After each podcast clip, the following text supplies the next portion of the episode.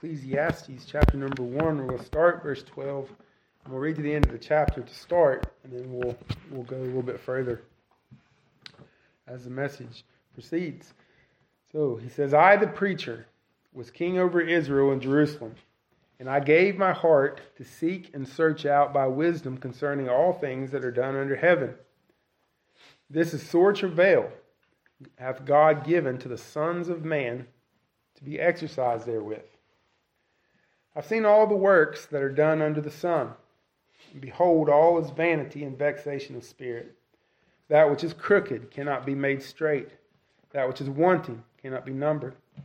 I commune with my own heart, saying, Lo, I am come to great estate, and have gotten more wisdom than all they that have been before me in Jerusalem. Yea, my heart had great experience of wisdom and knowledge.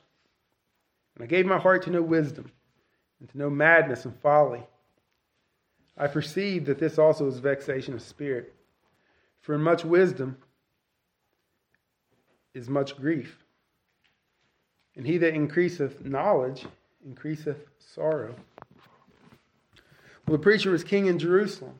He's got power, he's got resources, he's got ways and means to get things done in ways and means you and I can't even imagine. Here's a man that has it all, and he's going to examine if having it all can bring him happiness and joy.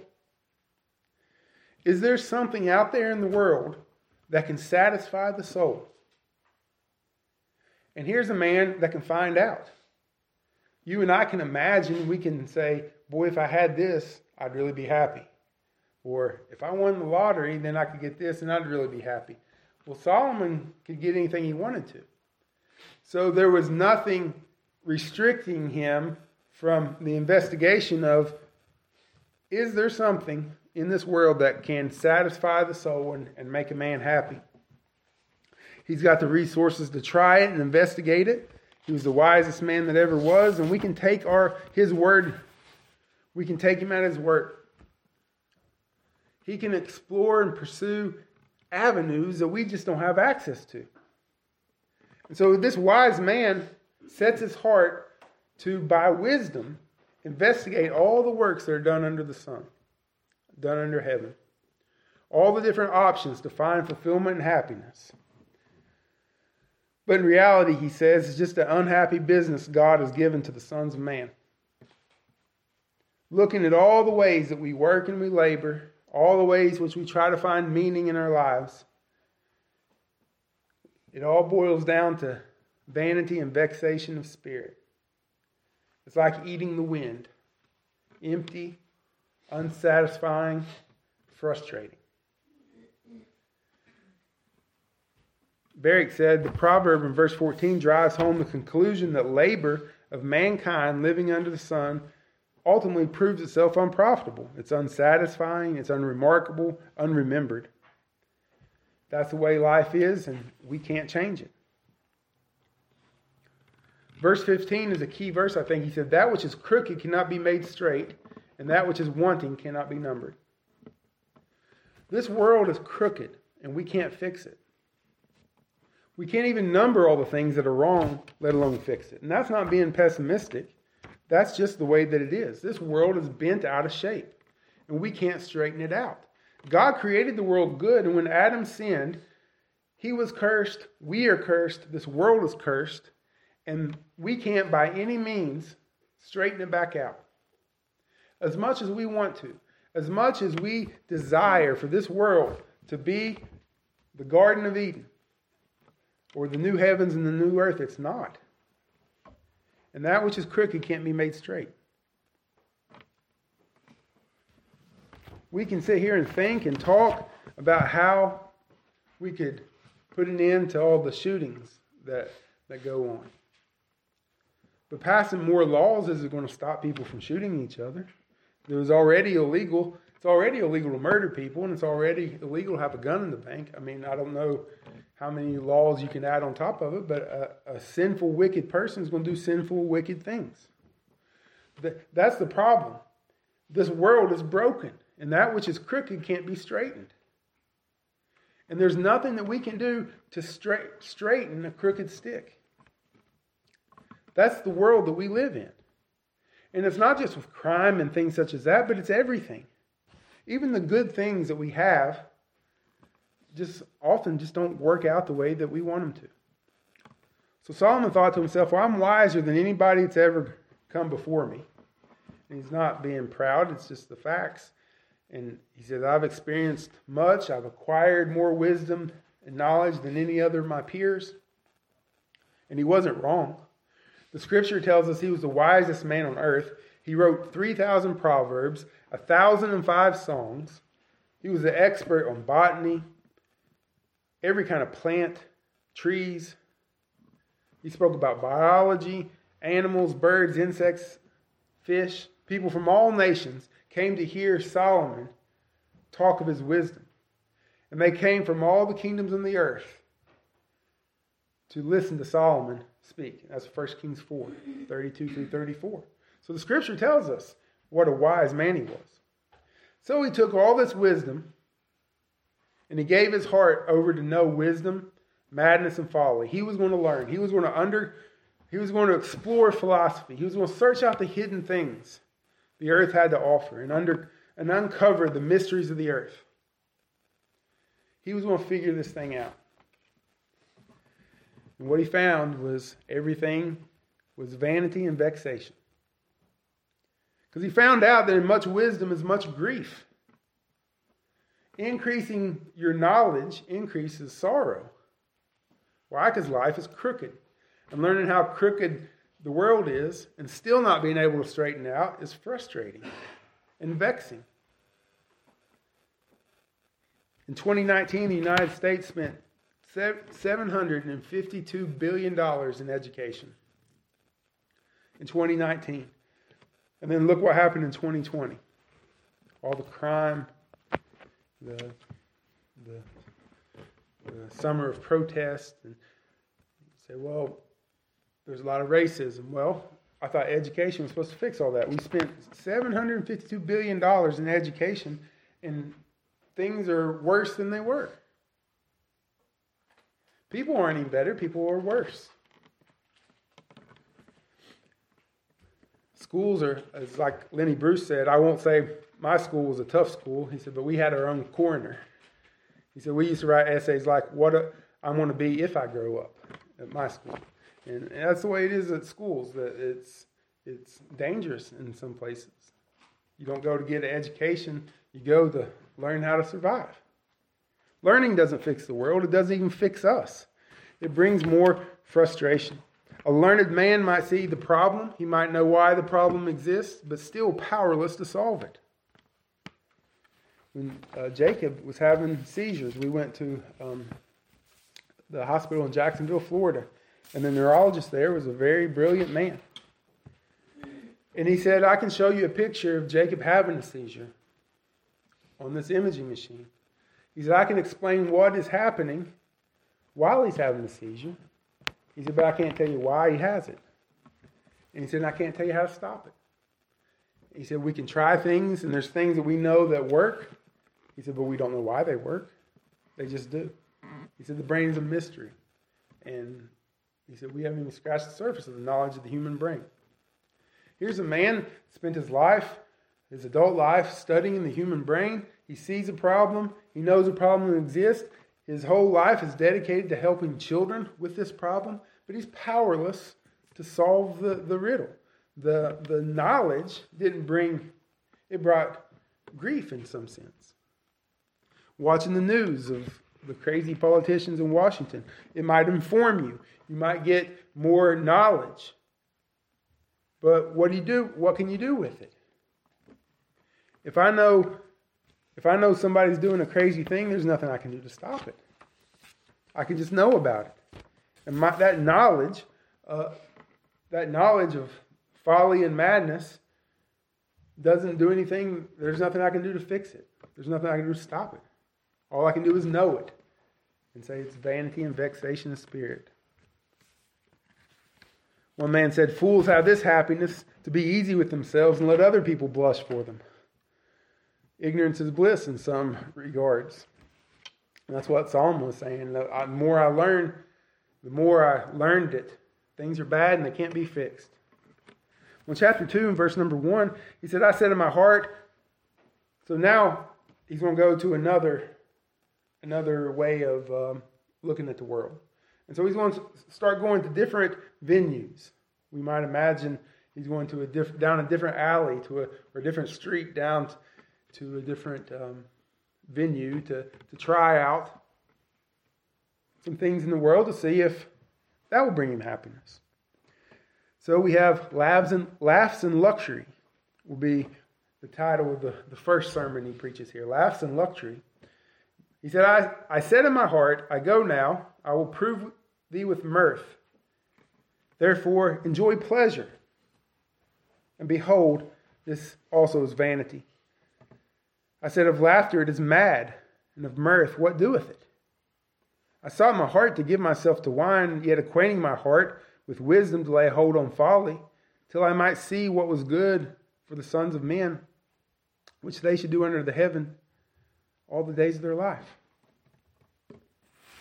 Since it's vexing to learn about philosophy and, and to learn about madness and folly and, and, and grow in education, well, maybe the answer is just to laugh it up. Everyone lo- loves to laugh. The same man said, A merry heart doeth good like medicine. Let's try laughter.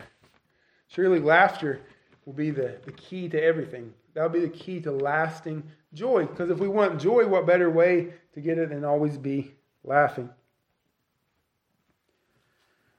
Robin Williams spent his lifetime making people laugh. From TV shows and movies or just going on uh, stage doing stand up com- comedy. He said when he started his career, he was so filled with anxiety that the only thing that he knew to do was start taking drugs. And so for a long time, he was addicted to drugs because making people laugh was uh, a great anxiety for him. Everyone else was laughing, but he wasn't laughing. Ultimately, in 2014, he hung himself, committed suicide. The man that made everybody laugh on the inside, he was, he was distraught. Laughter is no cure for the vexation in this world. Sometimes it just masks the problem. Even the funniest people are frustrated by the laughter and just use that as a mask and turn to drugs and alcohol. All temporary means to dull their frustration, but it only lasts for a short while. They're back to a clear head, back to seeing the, the way the world really is a crooked world that can't be straightened. straightened. And so you notice a lot of comedians, that's where all their jokes come from. It was they laugh at what? How crooked the world is. How how messed up the world is and they can say something about some injustice in a funny way, and we all laugh, but, but it's all from them perceiving that the world is crooked and it can't be straightened. Some people, someone said this section describes maybe college life laughter, parties, drinking. Solomon said it's all vanity and vexation. So down one road, you have the school, go to school, get an education. That's the key to happiness. You get down there, that's a dead end because that's not the key to happiness. That's not the key to success or the key to um, fulfillment and satisfaction. You go down another street, so I'm going to go down the comedy club. There, surely I can find lasting joy. No. Solomon says it's not down there either. And then you go over to the bar. No. Nobody's nobody's ultimately happy there either. And we come back and we find every road that we've traveled thus far is a crooked, frustrating world. Well, you say, well, the key is then just go, get you a good job, work hard, get you a nice house. There's where life will be fulfilling. Work hard, be successful, you'll have a, a satisfying life. In verse number four, he said, I made me great works. I builded me houses, I planted me vineyards, I made me gardens and orchards, and I planted trees in them of all kind of fruits. I made me pools of water to water wherewith the wood that bringeth forth the trees.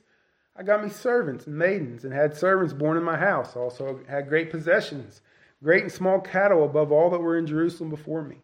I gathered me also silver and gold and peculiar treasures of kings and of providences.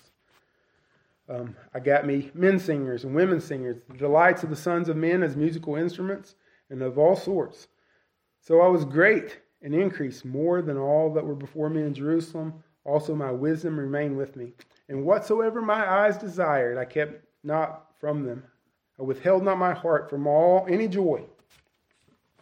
For my heart rejoiced in all my labor, and this was my portion of all my labor. So he works hard and he plays hard.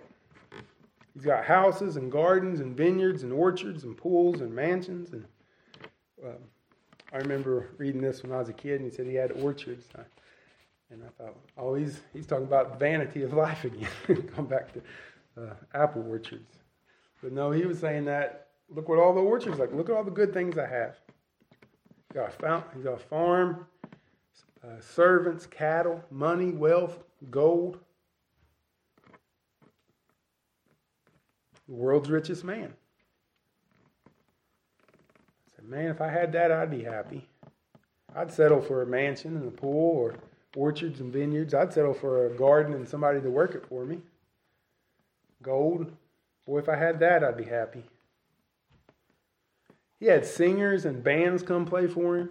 This is before Spotify and uh, YouTube music and that kind of thing. So he just had people come and play for him.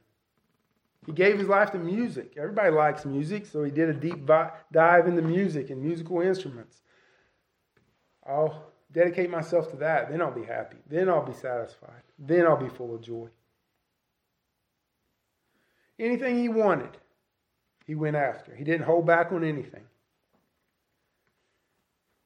If I won the lottery, if I won the Powerball, people say, what would I do? What would you do? Pay off your bills and all that kind of stuff. Well, then I'd get me a nice truck, and then get me a boat, then I'd retire, then I'd do this, then I'd do that. Then I'd be happy. Boy, if I had that, then I'd be happy. Well, Solomon did all that. There was nothing that his heart desired that he didn't go and get. In verse 11, then I looked on all the works that my hands had wrought, and on the labor that I had labored to do, and behold, all was vanity and vexation of spirit, and there was no profit under the sun. He tried it. He tried it, and it was just like everything else that he had tried. It was fine for a while, but it just didn't bring any lasting joy. It wasn't satisfying. It becomes frustrating to have your orchard and a frost come and it kills all your fruit. To have cattle, but then have a disease come through in your cattle. Um, to have musicians, and the musicians start arguing amongst themselves and not playing what you wanted them to play, and, and on and on and on. Everything that he had eventually sort of is a dead end street. So here we are standing at an intersection, and with all these things in the city, anything that you want. Music. Solomon said, I've been down there, it's a dead end. A nice house. Nope, dead end. Wealth? Nope. Laughter? No.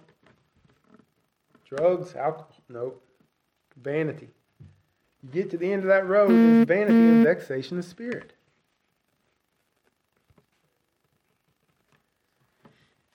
Well, the next sermon he preaches here is the graveyard is full of all sorts of people.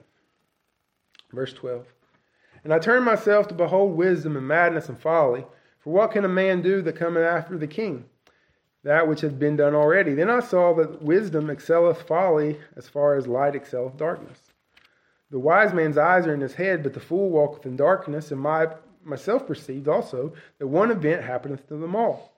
Then I said in my heart, As it happeneth to the fool, so happeneth even to me. And why was I then more wise? And I said in my heart, This is also vanity. For there is no remembrance of the wise more than the fool forever, seeing that which is now is in the days to come shall be forgotten. And how dieth the wise man as the fool? So we come back to wisdom.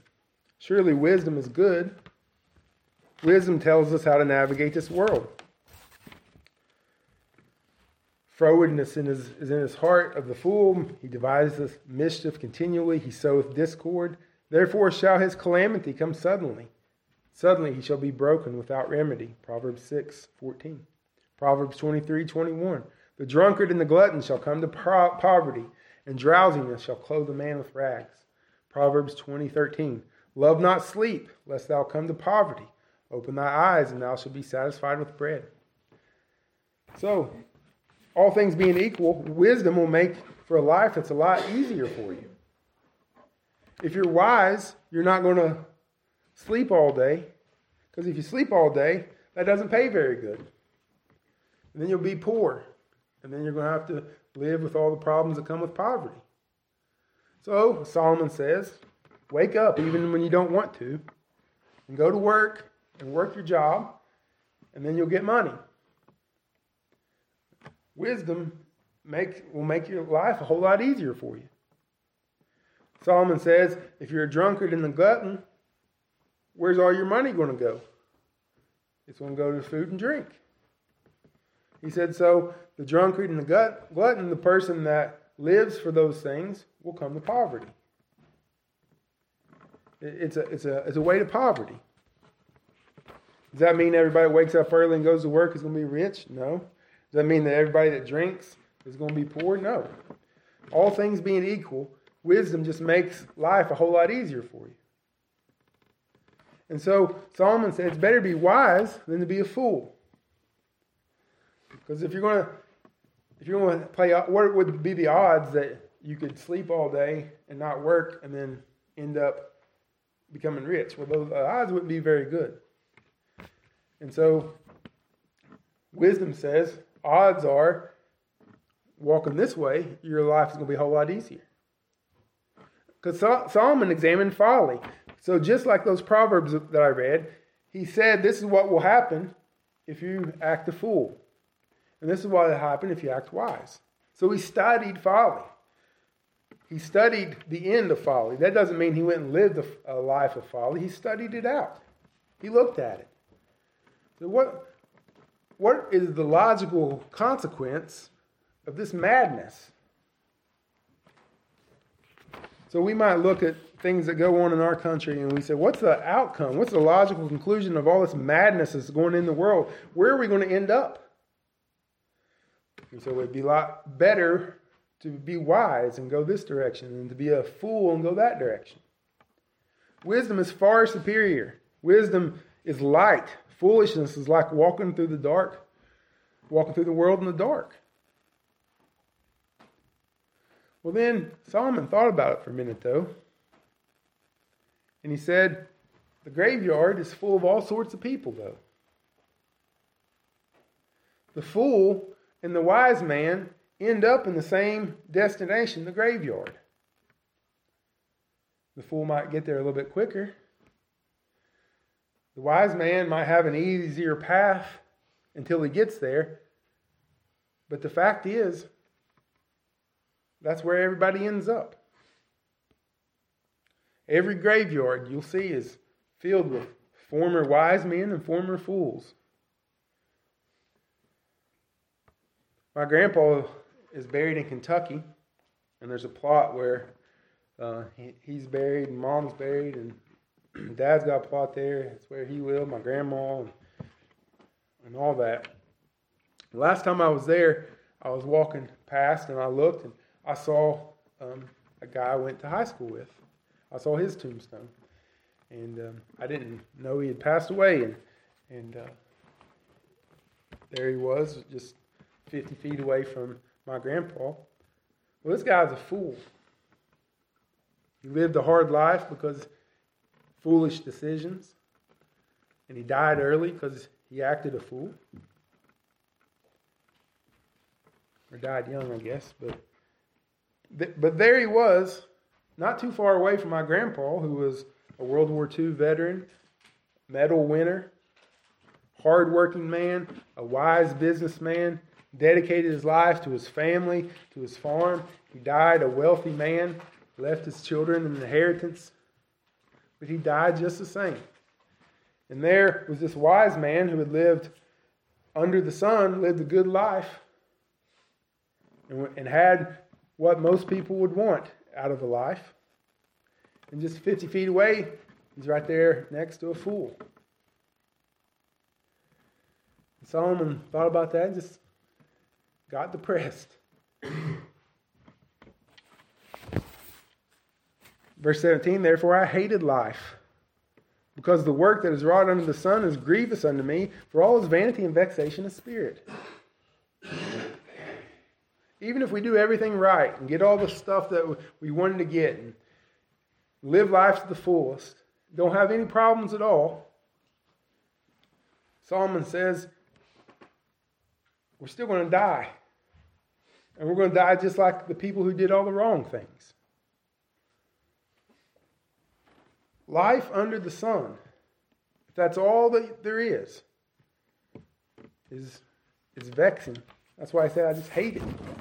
I hate to think about it. Verse 18 Yea, I hated all my labor which I had taken under the sun, because I should leave it to the man that shall be after me.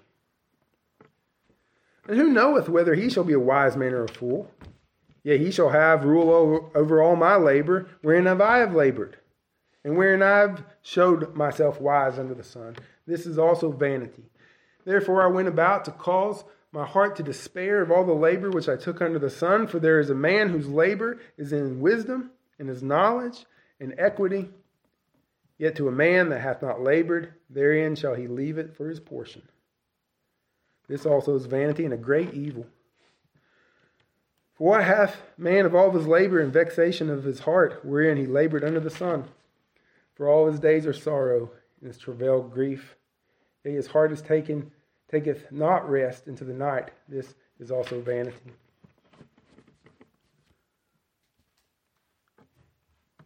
He says, Everything we do is grievous. And he started thinking about it, and he said, What's everything I'm doing, all the wealth I'm building and the kingdom that I've got, I'm going to die and somebody else is going to take it all. I don't know if you guys saw um, Donald Trump talking about the farmers. He's saying all the things he did for the farmers. And one thing he did for the farmers, he got rid of the death tax, he said. And he said, you could, uh, he said, you could leave it, your farm to your children without paying taxes. And he said, he said something like, um, You don't have to leave it to your children if you don't want to. Some people don't love their children, and probably deservedly so. and, and, just went on a, a tangent about uh, bad kids, and you don't have to leave an inheritance to bad kids if you don't want to. But, but that's kind of what Solomon was thinking about. I got all this money, all this wealth, and I'm going to give it to somebody who didn't work for it. And who knows who's going to end up getting it? You know, he had all his wives and the concubines. He's thinking, my wealth might go back to Egypt. My wealth might go all over the world. Who knows who's going to get it and what they're going to do with it. And here I was, wise and worked hard for it. And then it's just going to dissipate all over the earth. Who knows where, who's going to end up with all of our stuff? You might work hard and save and keep and take care of stuff, and you die, and it might be gone in no time. Winston Churchill said, Saving is a very fine thing, especially when your parents have done it for you. That's what Solomon said. Man, I've saved and I've worked and I've kept. And this boy of mine hadn't done anything. And he was he was right too, because what happened to Rehoboam? Solomon dies, Rehoboam becomes king, and then just not too long, he says, I, they said, you know, Solomon taxed us. It'd be wise if you didn't tax us so hard, you being a young king and everything. So I'm to tax you more than Solomon ever did. And what happened? He split the kingdom. Everything, he, Solomon was right. Everything that he had worked for and that God had given him was torn asunder. If your house was on fire and you could only go back inside for one thing, what would it be? Well, whatever it is that you thought of, somebody's going to get that someday. When you die, somebody's going to have that. It's going. We can't take these things with us. So Solomon started to despair. Not only is that vexation, but it's a great evil. A man who doesn't work gets the fruit of the labor of another person. He said, I work and I fret all night thinking about my business and thinking about this and that, and I'm frustrated, and then, and then it's just going to go to somebody else who doesn't even appreciate it. Pour your life into that, and that's what you live for, and that's what it ends up being. What do we make all of this? It's frustrating, right? If we forget that this world is crooked and it can't be straightened. Verse 24, he says, There is nothing better for man than that he should eat and drink, that he should make his soul enjoy good in his labor. This also I saw that it was from the hand of God. For who can eat, or who else can hasten thereunto more than I? For God giveth to a man that is good in his sight wisdom and knowledge and joy, but to the sinner he giveth travail to gather and to heap up that he may give to him that is good before God. This is vanity and vexation of spirit. I used to think that Solomon was saying, like uh, Jesus said, not to eat, drink, and be merry. But I don't believe that's what he's saying. Because here now, you notice what Solomon hadn't been talking about in the first two chapters? God. Everything was about what is under the earth or under the sun, under heaven. Everything was about work. It was about, I think he mentioned God once, but everything was about pleasure and work and laughter and trying to find joy, trying to find satisfaction. Every road he went down was a dead end. Now we're at rock bottom. There's nowhere else to go. He's gone down every road. The world is crooked, it's broken, it's frustrating, it's cursed, it's vexing. And the good things we have don't satisfy us if we're living for those good things. The good things end up being a curse because it's always the next thing. When I was in elementary school, was once I get to high school, got to high school, once I get my driver's license, once I graduate high school, once I get a real job, once I get a better job, once I get a raise, once I get a house, on and on and on. It was always the next best, the next thing. That'll be the thing. That'll be the thing that, that seals the deal. That'll be the thing that bring lasting joy. Or it could be once I get married, then I'll be happy. Once I have kids, or once I have more kids, once I get this or that, if I could read this book, if I could figure out this theory, if I could get this education, if I could travel the world, if I could do this and that, then I'll be happy. If I could just sit down one Saturday and binge watch my favorite comedy on TV, that'd make my day. Then I'd be satisfied. Then I'd be full of joy. Well, all these things are roads, no matter which one you go down. If that's where you're looking for your ultimate joy and satisfaction, you're going to end up being disappointed, frustrated, and eventually dissatisfied with it. Because once you get to high school, then you got a lot more work to do. And once you get your driver's license, then you're working to, to pay for things. And then once you get that job, you realize, well, it's not fun working so hard for not very much money. You, you need a better job, and, and on and on and on. If, if you're looking for that next thing, there's always going to be something else. But that's the key to all this. That's why I said that that which is crooked cannot be made straight is very important here because if you're trying to find your happiness by straightening a crooked stick, it's going to be frustrating. If you had a crooked stick back there and you're trying to straighten it. And you say, I'm not going to have joy and happiness till I get this stick straightened. Well, you'll be back there for forever trying to straighten it. And you get frustrated and quit or break the thing, or something's going to happen. But that stick is fashioned, and you're just not going to be able to straighten it out anymore. So Solomon is telling us here there's nothing better for a man that he should eat and drink, that which he should make, that should his soul enjoy, good in his labor, that it was from the hand of God. Don't find your satisfaction in what God gives you, but thank God for what God has given you and enjoy what He has provided you. Enjoy what you have while you have it because it's from the hand of God. So, the pleasures of laughter and food and drink, a hard day's work, completed is a gift from God. So, enjoy it while you have it because God gives the men what is good in His sight. God gives to us what we have when we have it, and it's good in God's sight that we do have it. God gives us wisdom, He gives us knowledge, He gives us joy. But to the sinner, one without Christ, without God in this world, He gives travail to gather the stores of the benefit of God's people. Without Christ, it's just a vicious, vain, empty, unsatisfying circle. Like I said last week, I go to work to dig the ditch, to make the money to buy the food, to gain the strength to go back to work and dig the ditch. And that's what life is without God hard, confusing, frustrating, vexing.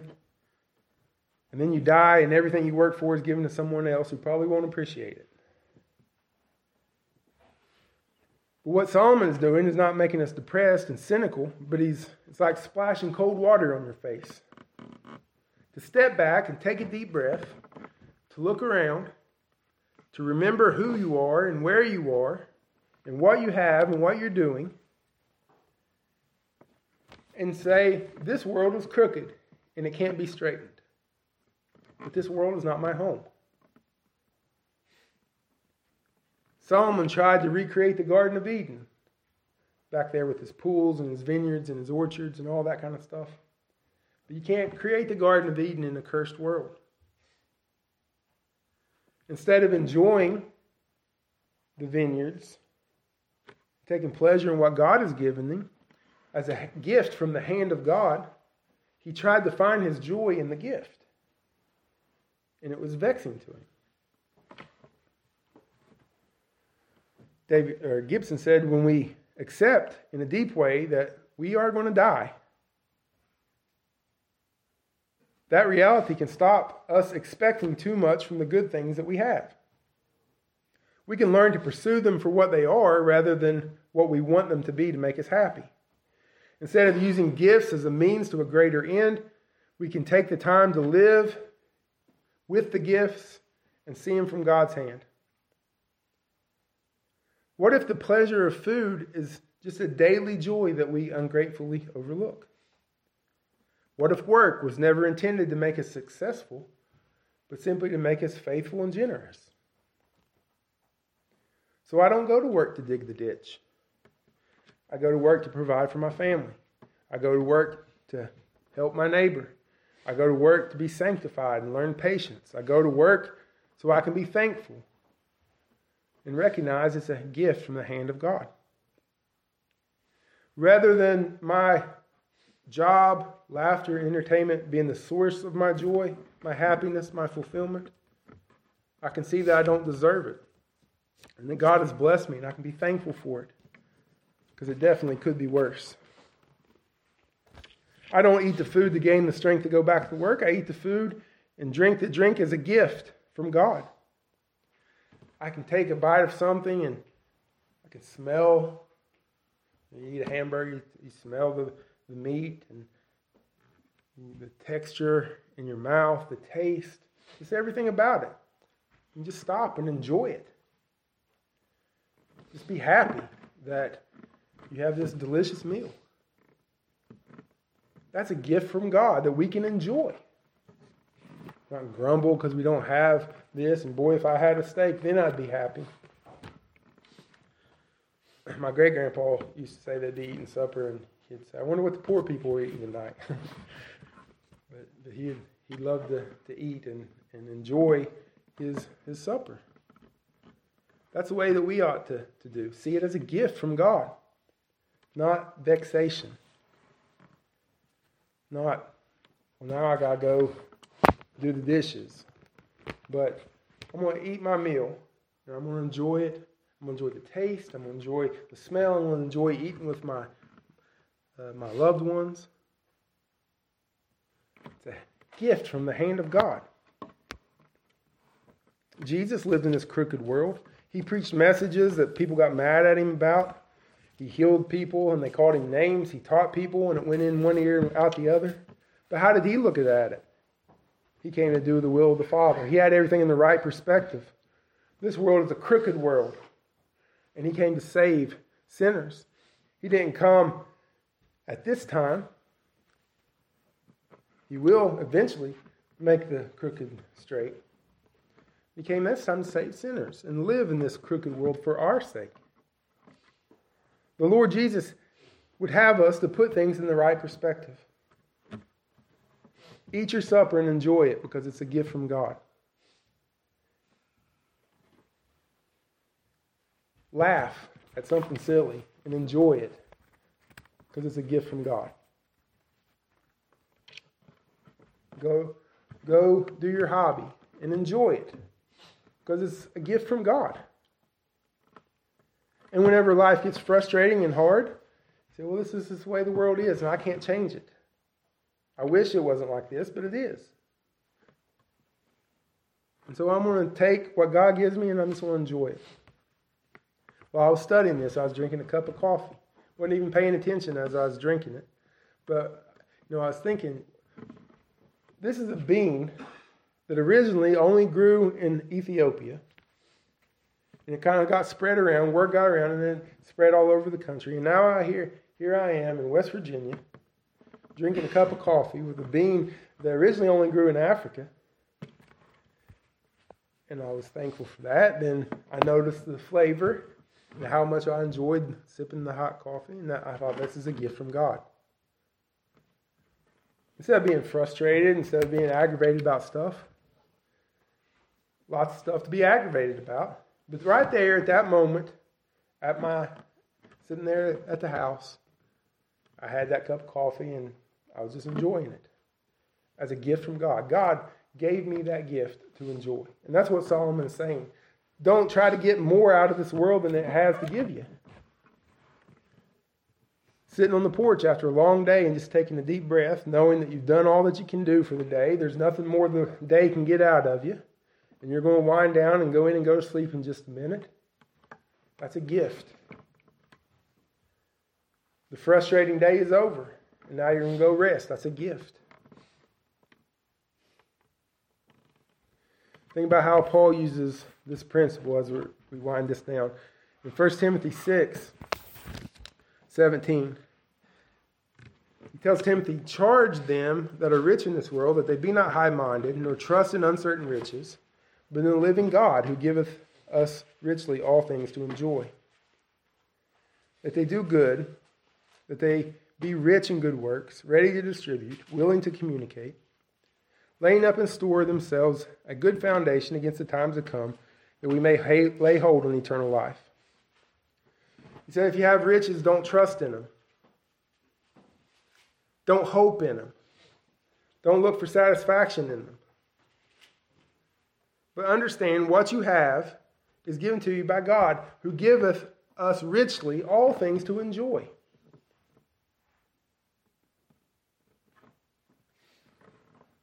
Your Father in heaven has given us things to enjoy.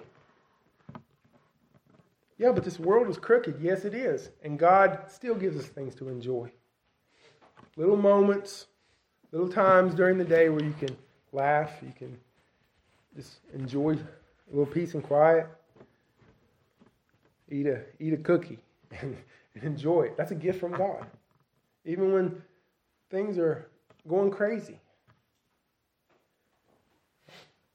I'll have a hard day at work and I'll walk outside and just walk around the parking lot sometimes and sun hits my face and and uh, just look up at the blue sky and just a few minutes just thinking about what I have there and I can go back in and and finish the day out, but, but that's a gift from God. Yeah, it's crooked. The world's crooked, but I can't straighten it. I just got to live in it. We can't expect the world to give us more than what it's going to give it. We just got to accept it for what it is. And then that way, we can enjoy. So you got a little garden, don't fret because it's little, enjoy it. If you got a little bike, enjoy it. If you got a little dog, enjoy it. You know, whatever God has given you, enjoy it. Because it's going to be frustrating sometimes. It's going to be hard sometimes. But sometimes it's not. And then that's what Solomon was saying. There's nothing better for a man that he should eat and drink, that he should make his soul enjoy good in his labor. This also I saw that it was from the hand of God. Remember that it, the pleasures in this life are a gift from God as we await what Christ has given us eternally. Lay hold on eternal life, as Paul said. Hold on to that truth because it is Christ that satisfies. It is Christ that gives peace. He gives assurance. He gives comfort. He gives contentment. So we can travel all down those roads that are dead, dead ends, and we can get what we need down there and come back and still be satisfied and full of peace and assurance. We can go and we can laugh and come back because we're not going down there to live. Jesus is with us. He gives us what we're satisfied. We're not satisfied vertically along these paths, but horizontally. Or I got that backwards. Uh, vertically, we're satisfied. Horizontally, we go this way and that way. There's no satisfaction there.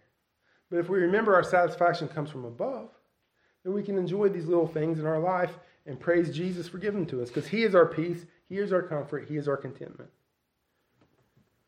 If we're looking for this world to do those things for us, you'll end up like Solomon, depressed. But if you look to Christ and be thankful for what He has given you, knowing that one of these days you'll live in a new heaven and a new earth where the crooked things will be made straight, where there'll be no more vanity and vexation. That'll all be a thing in the past. And we just have to live in this crooked world for just a little while longer. And then we'll have an eternity of blessing and peace. Remember, this just puts us in perspective. It's cold water to the face early in the morning. Wake up. Don't try to get more, don't try to get from the world what the world can't give you. Enjoy the things God has given you as it was from the hand of God.